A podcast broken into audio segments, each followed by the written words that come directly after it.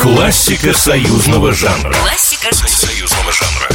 Привет вам, друзья мои. Снова у микрофона Николай Крупатин, а это значит ближайшие несколько минут мы будем говорить о прекрасной музыке. Причем эпиграфом этой истории можно смело считать присказку «Не было бы счастья, да несчастье помогло». Что с тобой, моя любимая? Отзовись скорее. Конечно, почти все вы узнали эту прекрасную мелодию, но уже мало кто помнит историю ее появления на свет. В начале 70-х все советское общество было потрясено известием о том, что некий охотник убил более десятка лебедей. Был довольно громкий суд, охотник был весьма сурово наказан, но жизни этих величавых созданий природы уже было не вернуть.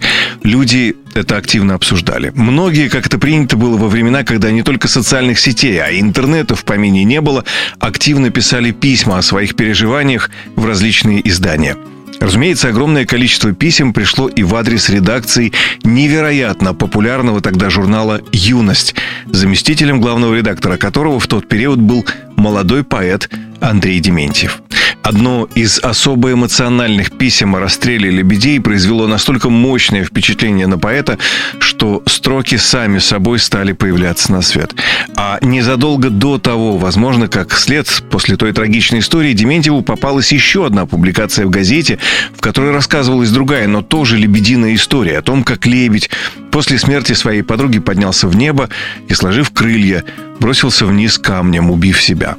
Как вы понимаете, сложившись в голове Андрея Дементьева эти две истории устроили такую бурю, что поэту срочно потребовался соавтор, способный излить все эти слова в красивые размашистые мелодии. И, пожалуй, сегодня уже трудно представить кого-то, кроме композитора Евгения Мартынова, уже создавшего вместе с Андреем Дементьевым тремя годами ранее не менее пронзительную песню «Баллада о матери». Алексей, Алешенька, сынок, Алексей, Алешенька, сынок. Ну, конечно же, песня получилась. И лишь один вопрос не мог примирить поклонников произведения. Чье же исполнение в тот период оказалось аудитории ближе? Авторское исполнение Евгения Мартынова или же версия, представившей на песне года Софии Ротару? Ты прости меня,